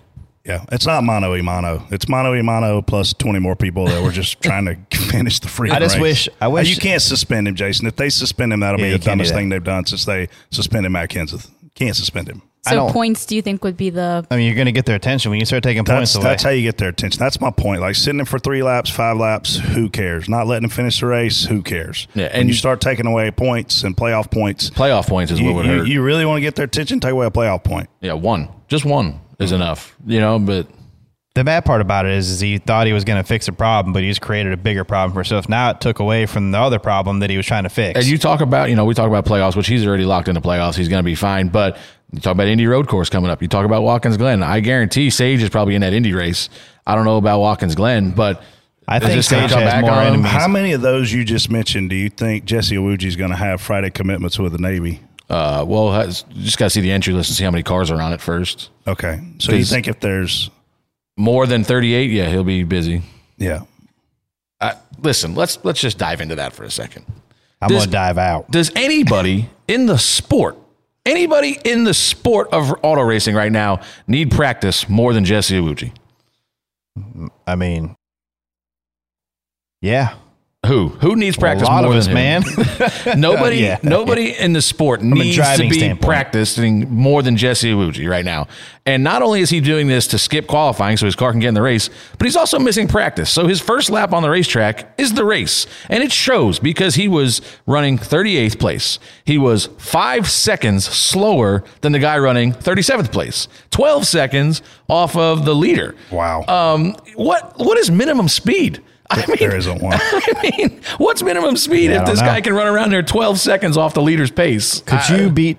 Could you be within 12 seconds of the leader? I don't know, but I'd give it a shot. I Brett mean, says these cars are easy to drive. yeah, Brett could probably do it. You know, I didn't say they were easy. You say they're easy to drive. I'm not saying Xfinity Series cars are No, easy man. to drive. Well, I mean, it's a I said race it's car easy in to general. drive five feet in a pit stop competition. I respect your opinion, but you're wrong. Uh, but listen, here's the difference. I'm not signing up to go out there and race. I I will say this. I, I would put money on this. I'll bet five thousand dollars that Freddie would be within twelve seconds of Jesse Iwuji That I could probably confirm. because he's twelve seconds off the leader. And Freddie doesn't claim to be a, a, a professional race car driver on his Wikipedia page. I think. I mean, that's. Do you think you could be within a second in most of the corners? Within a second Name- of the leader, Yeah, like a quick time. I mean, that's almost a second a corner, almost. I mean, I would think so, but I don't know. You know, it's been a long time since I drove anything. Um, but here's where I, here's what the people I feel bad for. I feel bad for Ryan Vargas. I feel bad for JJ Yeley and his team. I feel bad for Dexter Bean and his team. Like these guys are I there feel all bad for Emmett weekend. Smith. I feel bad for Emmett Smith too. Um, but these guys are there. Vargas is there driving, just trying to you know make the living doing this, and he misses the race because this guy's off doing a naval commitment somewhere to let Kyle Weatherman drive his car in qualifying. NASCAR has rules in place for this not to happen, but we circumvent the rules because this guy's claiming he's at a uh, some kind of obligation before that. This is So the if you let it, I think this is the third time. at least third, maybe fourth. How many times you let him do it if you're NASCAR? Uh, apparently, they're not going to stop it. I mean, what, what? Why would they let him do it a third time or a second time? Like, listen, I get, it, I get it. If and listen to me. So like- if you're, I mean, I, I wish I had a friend that was in the Navy Me Reserve. too. I was what gonna call don't somebody. understand is this: the Navy Reserve is obviously you're you're in the you're fun you're you're doing the function of a naval officer, but you're not full time, right? So you can get off on Saturday every Saturday for thirty plus weeks, but you can't ever get off on Friday. Well, he's off on some Fridays when there's not enough cars to go home. Or Well, I just wish somebody would tell me how do you get off every Saturday if you're in the Naval Reserve? That's But you why I- got to work on Friday. and, and like you can't plan this stuff ahead. I feel like there's organization. Like uh, the big thing of the the military or any military base is like organizational stuff. You don't know this in advance. Like, you know, make us a list of all the qualifying you're going to miss right now. All right, moving on. Kyle Larson gets outdueled by Ty Gibbs for the Xfinity Series race victory. Spot on, spot off, Freddie. Uh, spot on. Um, I tweeted out. I mean, this guy just went out and beat arguably what we've called on here the best driver in the world right now, the best race car driver in the world. Um, and that's obviously open to interpretation. But listen, and and he beat him. He didn't rough him up. I was worried. I thought I thought there was going to be. I just got back to the hotel in time to see the wife, the green white checker. And I was thinking that, oh, if he gets close, he's going to put the bumper to him. And he never really had to. Uh, Kyle had a decent lap, the white white flag lap coming to the white, but he missed the last corner, and then that gave Ty the big run down the front stretch. Ty put the pressure on. Ty, Kyle blew turn three or four, whatever it was, and, and Ty drove by and then drove away. Um, so I mean, credit to him. Uh, I don't know how that's got to be one of the most satisfying wins you could have when you go out there and beat a guy like Kyle Larson in that kind of scenario. You know, this, this kid's what 19, 20 years old. I mean, I don't know how you have a better win right there. Brett. I am spot off for Kyle Larson being, to Freddie's point, one of the best, if not the best, race car driver in the world, making that many mistakes. Uh, if you go back and watch Ty Gibbs, it looked like Ty was making a little more grip than the Kyle was at that point in time. But Ty actually got over to his right, and Kyle came over, and Kyle was not clear. And the Ty Gibbs that I've seen race for the past two years would wreck him. He's like, screw you. I'm in here. You're coming over into my space. I'm punting you. And he would have turned him to the right. He would have went off the course. Ty Gibbs would have went on the win the race. But Ty didn't do that. Ty lifted and he let him in. Guess what Kyle did the very next corner? He missed it. He completely freaking missed it. And Ty Gibbs drove by him. So I think you're looking at Ty Gibbs experiencing a little bit of a maturity situation here the last two weeks. He didn't get out of the car two weeks ago and, and blow the interview like he would have normally done over Sam Mayer, and then those guys wrecking each other. Here, he keeps his composure, and then he lets one of the best race car drivers in the world make a mistake, and he takes advantage of it. So I'm spot off for Larson's execution on that last lap. I don't think that guy needs to be. Uh, I mean, we praise him as the best in the world, drive like it. But for Ty Gibbs, holy spot on for what he did right there. EJ. Maybe Kyle was expecting just to be wrecked and not make that last corner, so he was kind of caught off guard. Chance, chance, that's true. I'm spot on for Ty. Uh, very veteran, very veteran last couple lap, last lap and a half there. But it, it could have been overshadowed because last week when him and Sam got together, if you look, did you see them get together? Ty tried to wreck him. He tried to right, he tried to hook him into the wall in the front stretch, and I'm glad it didn't happen. But it just it's not necessary. But hopefully, it seems like he's growing, you know, into his role more and more, and he's going to realize that you can't just hook everybody. that you you know, look, he did, he could have hooked him, but he didn't, and guess what? He still what was the end result? You still won the race. So you don't just have to hook people when you get a bumper there, even if you can't. Because if he gets a bumper there, Larson might clear him off the last corner. And if he carries that momentum all the way up that straightaway, Ty's probably not going to get another chance at him unless Kyle makes another mistake, which is probably going to be rare. So to to take advantage of that right there and and live to run another lap, and then ultimately you you it was only one more corner you were in second place, right? So to learn from that and big win for Ty. Very big win for Ty. And I, I thought Larson was very good. Larson said in his interview that he didn't rough him up back because Ty didn't lean on him at all. So it was just a a good race. I mean, these guys were going at it, and we got to. I, th- I think you see Ty maturing this year. I think a lot of that probably has to do with Austin Payton and some of the guys at Pro Sport that he's have been working with Ty this year. Um, and like you said, though, like you, s- he's saying a lot of the right things. He's you know, a- you know gets out of the car. He said, "I'm just trying to earn respect, trying to kind of change my personality a little bit before I get to this cup level." Um, but in some of them moments, like you said, it's a different story. Last week, if he doesn't miss Sam and he hooks him in the front stretch, you know what I mean? Huge so, story. so that the what you're saying and doing out of the car needs to align itself with how you react to some of the stuff in the car. And I think he's I like like like Brett said a couple years ago he probably hooks Larson right there and goes on to win the race.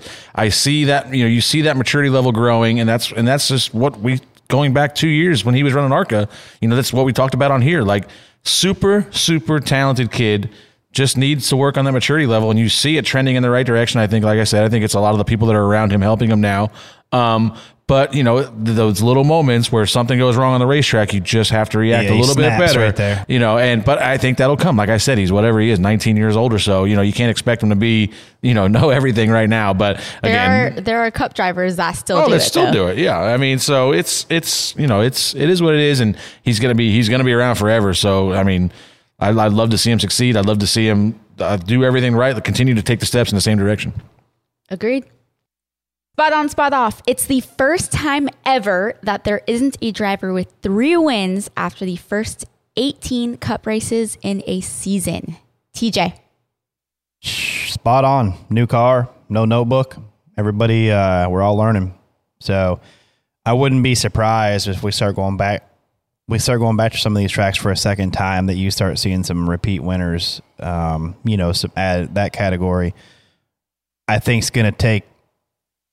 Uh, it's going to take a turn in the second half of the year, though. I believe so. I think you'll see some guys start to separate themselves. Yeah, I mean, 13 winners already this year is freaking insane. And you look at the wild card races that we call the plate races The and the road courses. Cindric won one, Chastain won two, Suarez won one, and Reddick won one. All first time winners except for Ross, obviously, who doubled down on this thing. But what it does is it, it makes the point screwed up because you're sitting here looking at Daniel Suarez with a win.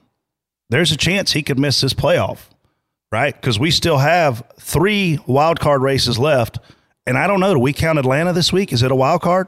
Absolutely. This rules race. package. Yeah. So now we got four wild card Yeah, races left. So it could potentially we could rattle off another four winners here, and a guy with winners. a win be sitting outside of the top sixteen. But if you look at the points, Ryan Blaney's out, Martin Truex is out, Christopher Bell's out. If we keep seeing winners, right now they're the last three in on points. Kevin Harvick is now out if we ended the season today, based on where he's at in points. So you're telling me I got to win two races? I'm telling you, you got to win two races if we keep going at this rate. Um, but honestly, it's just it, it. You know, Casey, I've been a part of this sport for a long time, and I remember fans jumping up and down, screaming, "Oh, Gordon wins every week. Oh, Jimmy wins every week. Oh, this guy wins every week." Well, where are those people at now? Because if they were complaining, they should be happy as a, as a pig in. Because that the reality is, we don't know who's going to win going into every single one of these races at this point. No, I mean you you look at just looking at the point standings as I looked yesterday. I'm not sure where he's at now, but Blaney, I think, is second in points and is in jeopardy of not making the playoffs without a win. You know what I mean? That's insane.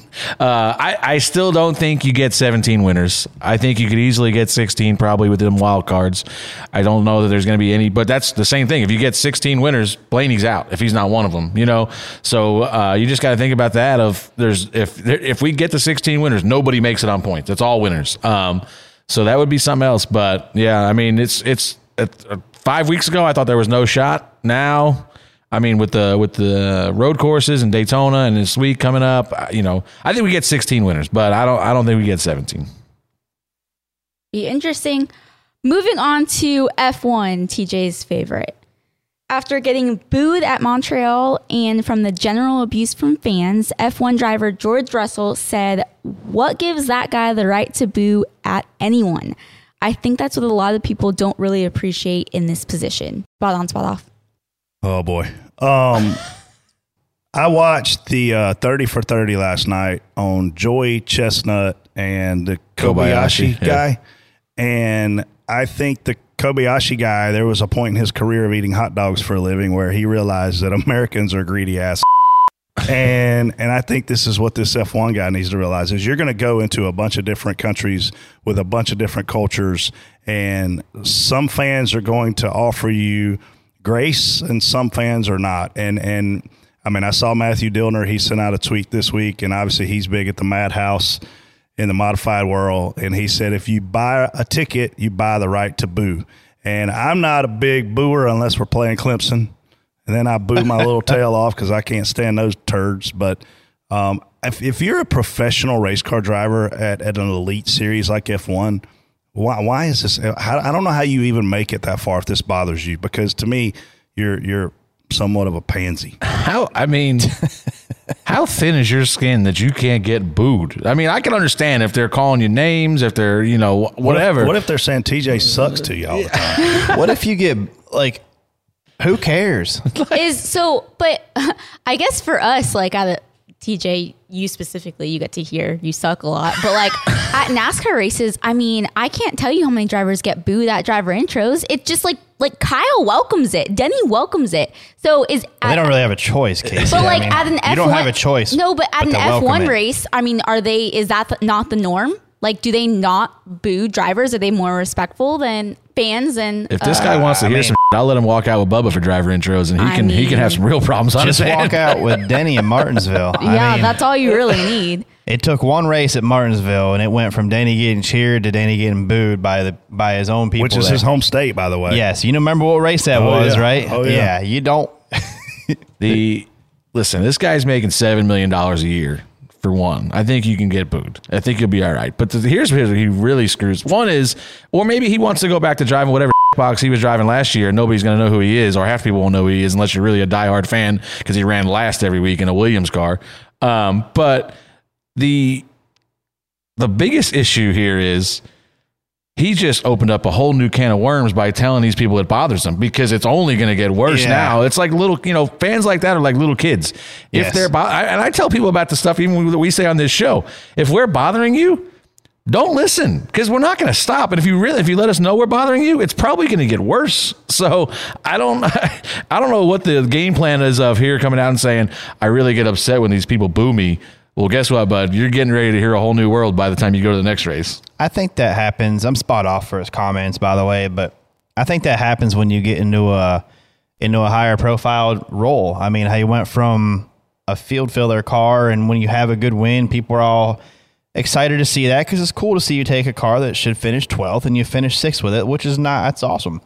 But now you're in a higher car, and that car has that that that company has created. They've won a lot of championships. They've made a lot of, and when you look at Jimmie Johnson. What Jimmy ever do but win? And they booed the heck out of him. And Jimmy's one of the coolest dudes there is. So just because you get booed doesn't mean you're a bad guy either. just you know, it, sometimes you're just guilty by association, like me with you two. I mean, True that. but you know what I true. mean. You know what I mean, though. Like it, he didn't do anything wrong, really. But you But go with like your you s- teammates with Lewis, that- and he gets yeah, booed, so like- they're going to boo you. The F1 landscape is completely different than anything we're used to because you're looking at people that are just.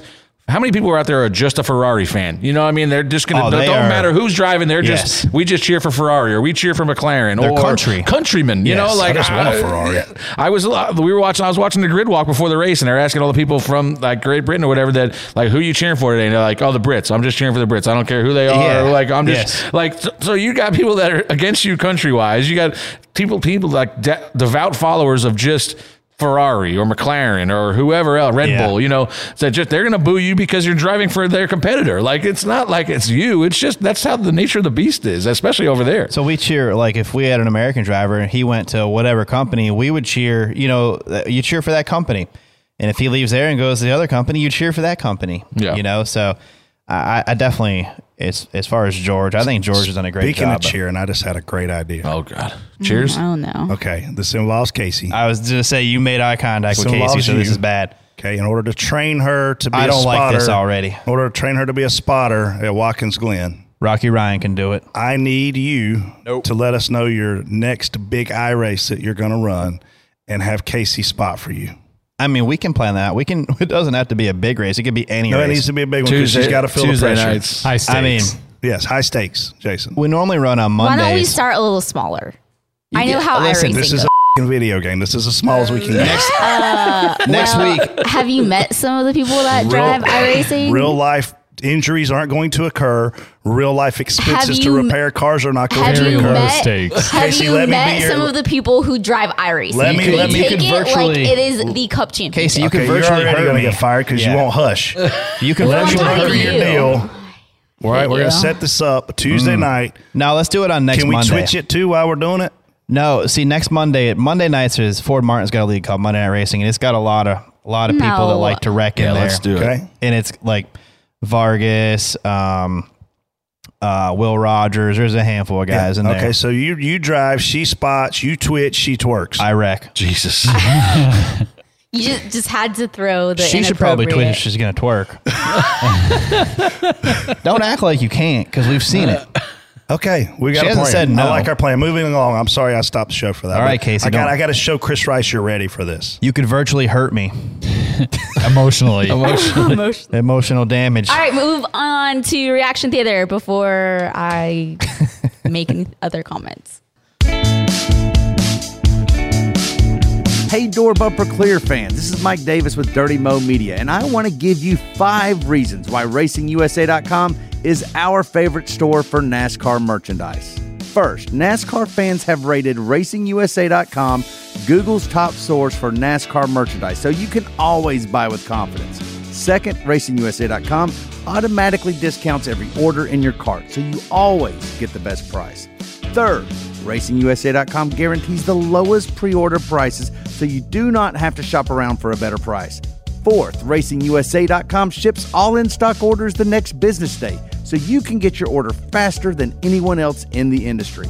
And fifth, RacingUSA.com has a wide selection of current season hats, apparel, diecast, and novelties for the sport's most popular drivers. You can find products that are not available elsewhere, like the exclusive Door Bumper Clear Justin Allgaier autographed diecast that sold out in less than two weeks.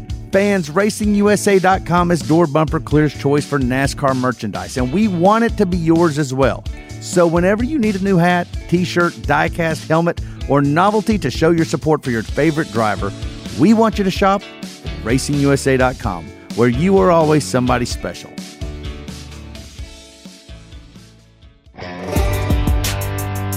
Nobody's listening, but I don't care. An episode of Door Bumper Clear. Oh, TJ's cool and Freddie kisses Hamlin's ass every chance he gets. AC's beautiful, but she never ever picks her up. But Briscoe forgot that he had brakes. Now the pasta's getting hot. Elliot going to hell. It's time for Reaction Theater.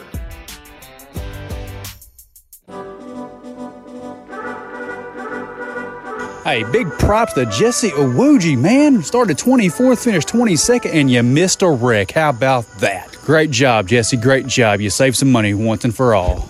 It's easy to miss a wreck when you're 40 seconds behind it. well, not for him sometimes, but he pulled it off this week, I guess. Hi, Door Bumper Clear. I am calling in about the Noah Gragson intentional wreck today. I recently watched the Kyle Busch documentary in which Dale was interviewed multiple times and criticized Kyle in his younger years for how he chose to race, his emotions on the racetrack, using his vehicle as a weapon, and how Dale just did not respect that um, as a competitor or a person.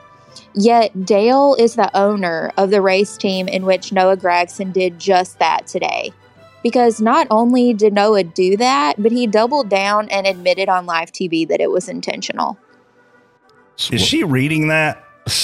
Absolutely. What is, does she want him to fire him? I mean, I don't know what she wants. I Okay. want to know if she was reading that. Did she take the time to write this thing out and then read it? Because who talks with the word "yet," comma space in, in, their, in their in their dialogue? The also, what is early in Kyle Busch's career? What year is that?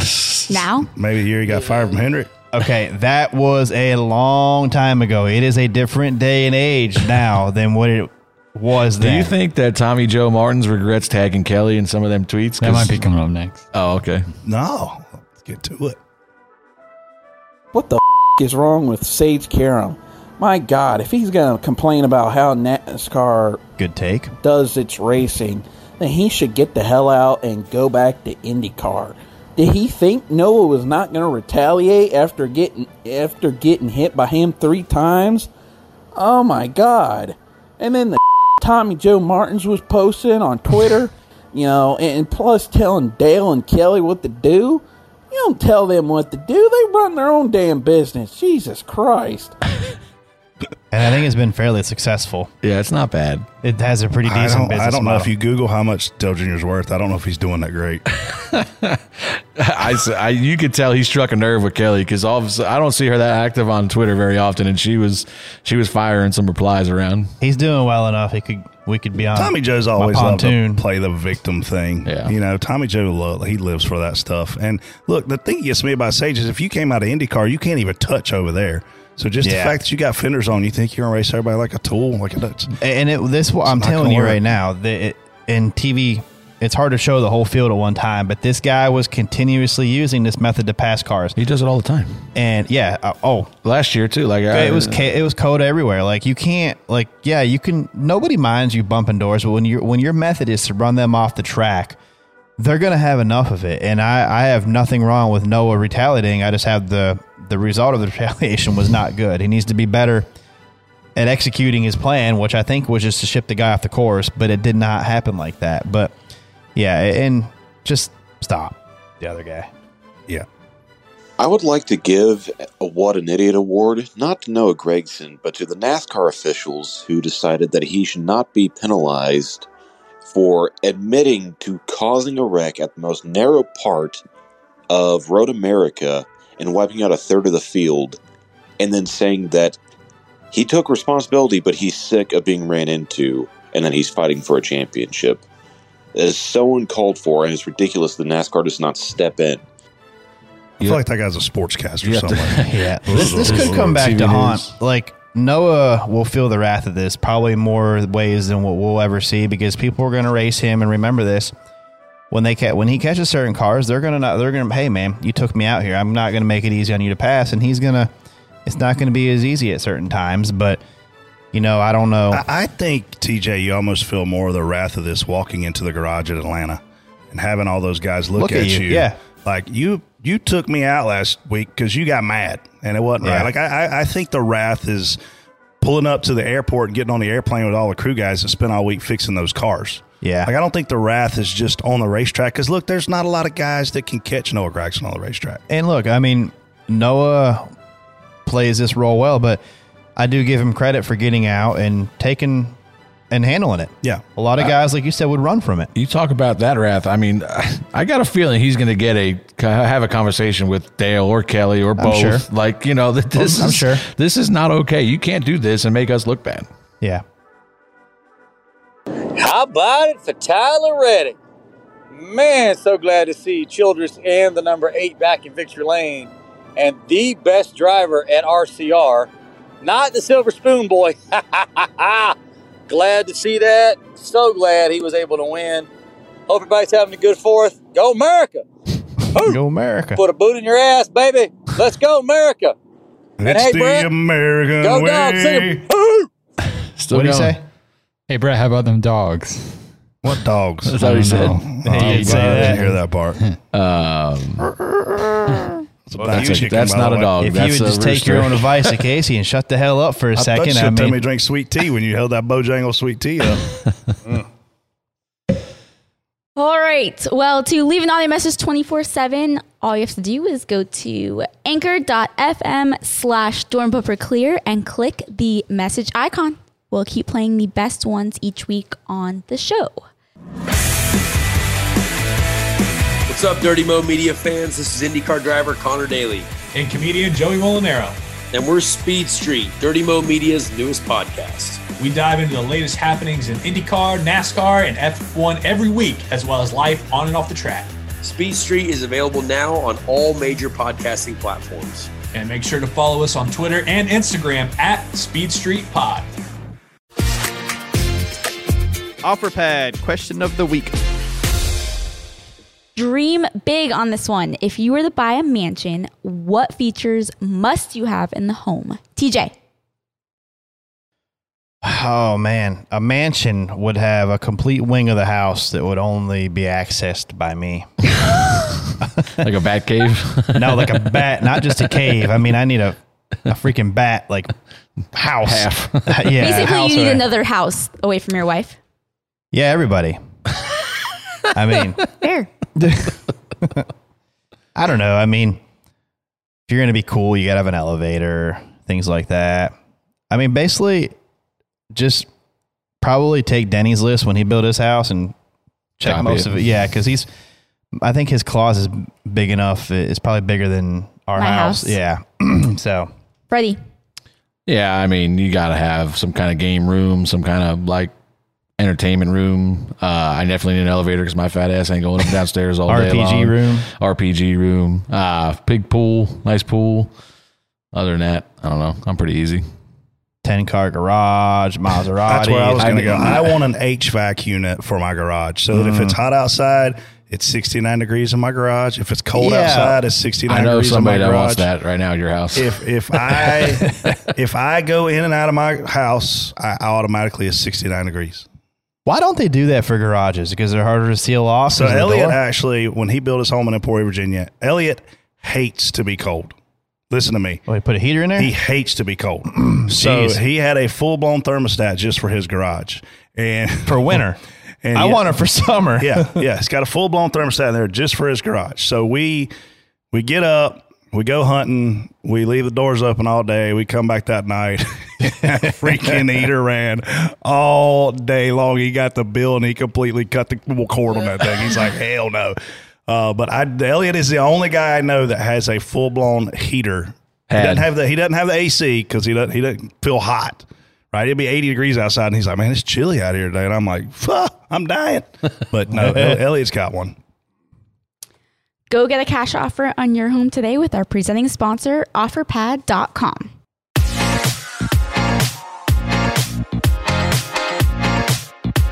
It's time for us to get into our favorite Xfinity X5 More Than Fast moments from the week.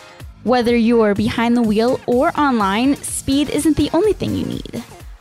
What were your favorite More Than Fast moments this week? TJ. I think uh, I'm going to take the easiest one here. My Xfinity X5 more than fast moment's going to be Tyler Reddick. I think that's the obvious one for all of us here. Passing Chase Elliott under green, getting it done, winning the race. I'm going to go with the, the second obvious then, for sure, Ty Gibbs, Xfinity X5, more than the fast moment. He passed the fastest driver in the world. It doesn't matter what Larson gets in, he's fast, and Ty Gibbs took him to school. My Xfinity X5 more than fast moment goes to a combination of people. It's uh, Brett and Daniel Hemric for how fast they were going when they ran in the back of my car in that wreck in turn five or whatever turn it was. Uh, yeah, I mean, that I mean, we've seen uh, a couple guys steal some playoff points there. Briscoe and Blaney played some strategy, steal some playoff points in the two stages. So uh, those are my Xfinity X5 more than fast moments of the week. Here on Door Bumper Clear, being more than fast is a way of life. Thankfully, there's plenty of weekly action for our Xfinity X5 more than fast moments. You know what else is more than fast? Xfinity X5. With the speed for all your devices, you also get the reliability and security that keeps your crew connected and protected. With Xfinity X5, you can do more of what you love with a faster internet and a powerful and secure connection. Follow at Xfinity Racing on Twitter for even more Xfinity X5 more than fast moments. And Casey, don't forget to vote for your favorites. That's right. Thank you to Xfinity, proud premier partner of NASCAR.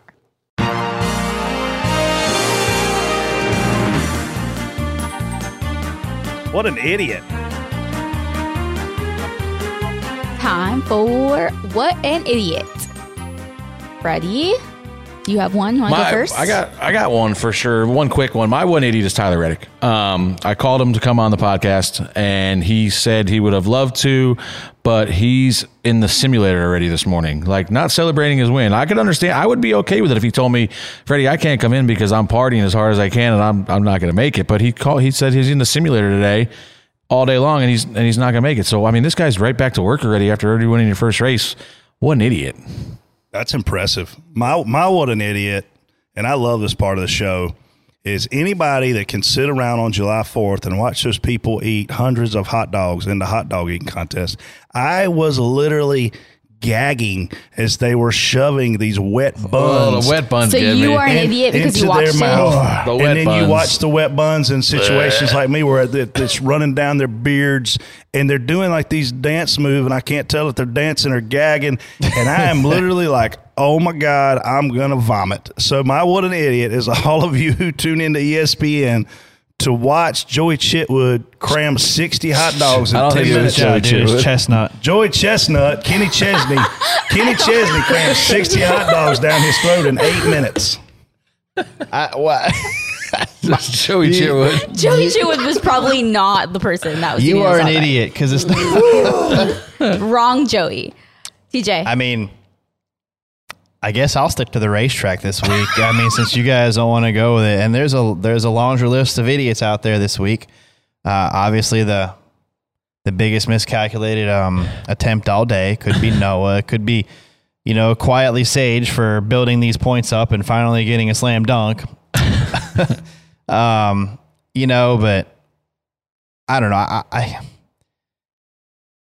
I all right, Noah, you win. So listen, I, and I had this this this come up again this week. Me and TJ both kind of got this, but uh, some people have come up and complained, you know, and, and I've had in the past where people. Noah was one of them. That's like, hey, you, you talk trash about me on your show, and I told Noah just like I told this person on Saturday. Listen, we don't make anything up on this show. Like, there's not, we don't make up situations to call people an idiot. I told Noah right to his face, we'll stop talking about the dumb you do when you stop doing dumb like, if you don't want any attention on you, stop doing dumb. We'll have nothing to say. So, I mean, that goes for everybody across all forms of racing or anything else. Like, if you don't want anybody talking about you, don't give them a reason to say anything. Yeah, I agree. I, I totally agree. Uh, you you would have been my what an idiot or or Bubba eh, had you clobbered us in one. If we would have hit you. How about you know what? You know, so I watched a replay of it later on, and I'm listening to the broadcast of it, and Dale Jr. goes, and he gets a little help from Brad. No, we did not help. with it. There's your idiot. Yeah, I mean, damn, that dude was wrecking like way before he got to us, and luckily we didn't get any help from him at that point. I said to Brent, I had Brent Wentz over there, and I said, I said, what happened? He just wholesaled in there. He goes, oh yeah. He said, I knew a pit road exit we weren't going to make that corner.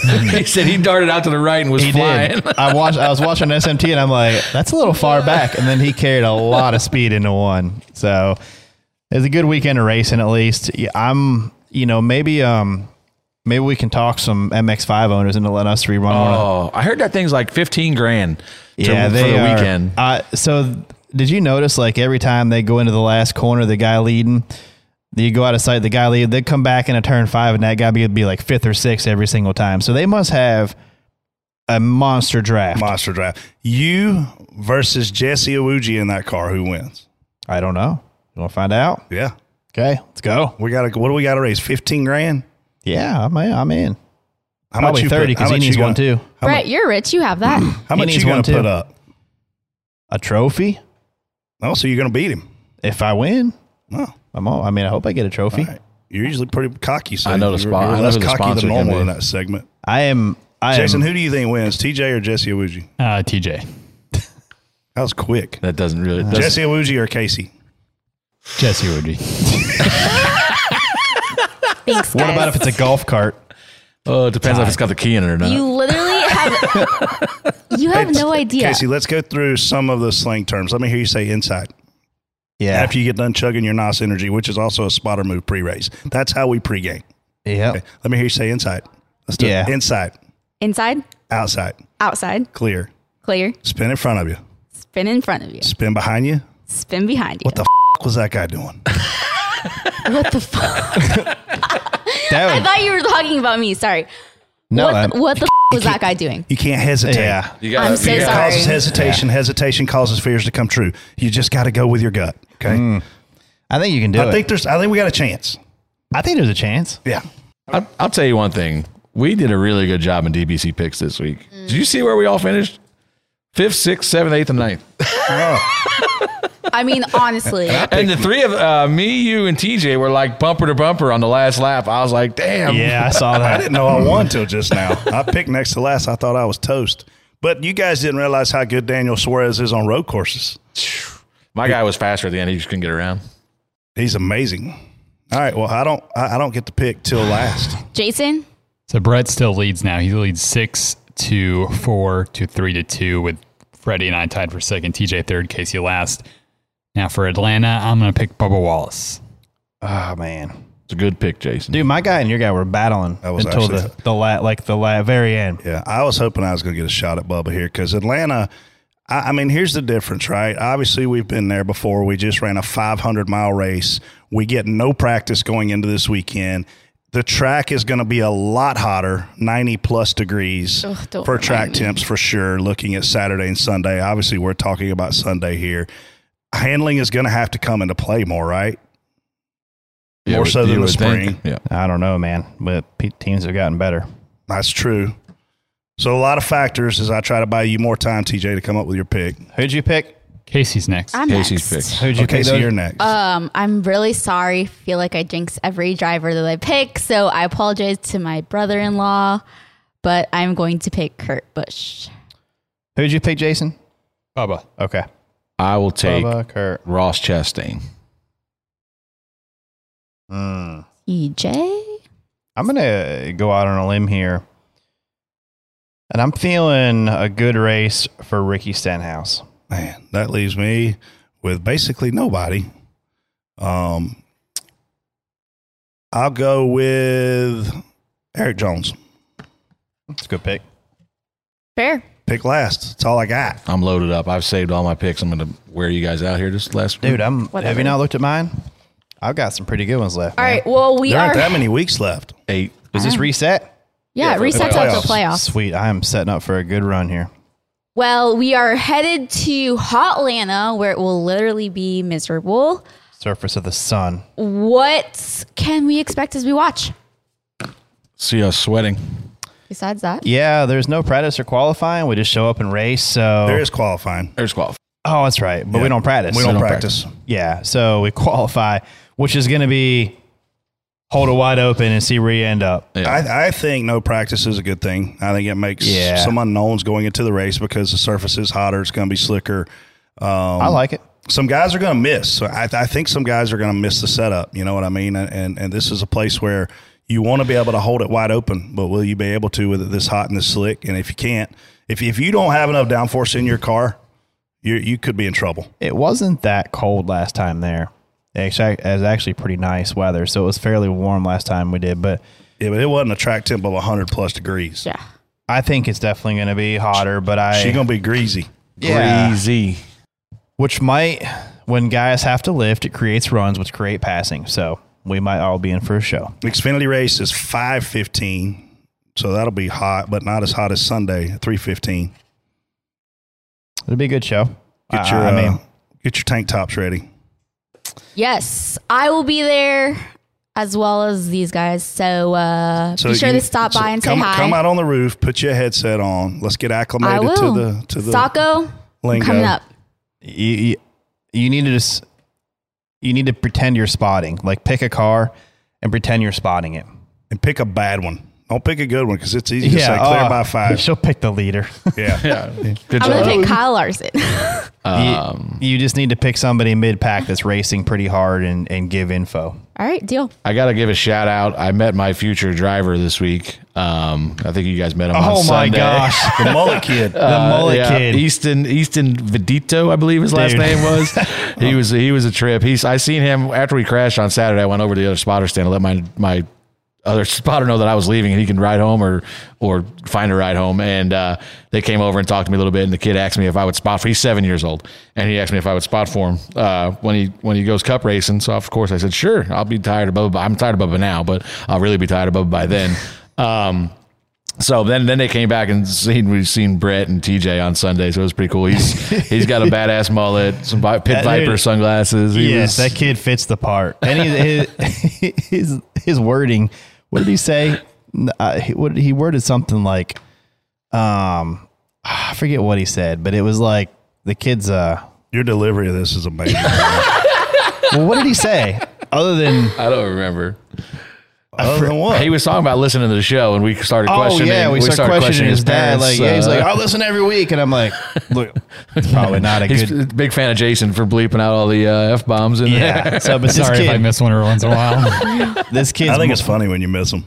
his hair, his sunglasses. The kid looked like he's having a great weekend. yeah. So I he said glad. he could come to some more races, so hopefully I Heck see yeah. him soon. Great personality, good fun kid. Well, Uh, we could probably set him up with Chloe. Oh, that's true. uh, What? Chloe was Miss Congeniality saw- leaving the airport. I saw- Oh my gosh! The whole race weekend at the track, she was kissing drivers seen her as they she's left. blowing kisses. Like as literally the kid next to us, Gunner Setzer, gets in the car and he she has his he has his helmet on, and all of a sudden Chloe's waving and then kissing him goodbye. I was like, "Excuse me." She really knows how to pick them. Yeah, follows right after her mother. Yeah, I was gonna say. close to the tree. Mm. It's easy like Sunday morning. And on that note, don't forget to watch us on Mad TV this Thursday at 7 p.m. Eastern. Send us some pictures of how you are watching. And don't forget to like, share, comment. You know the drill.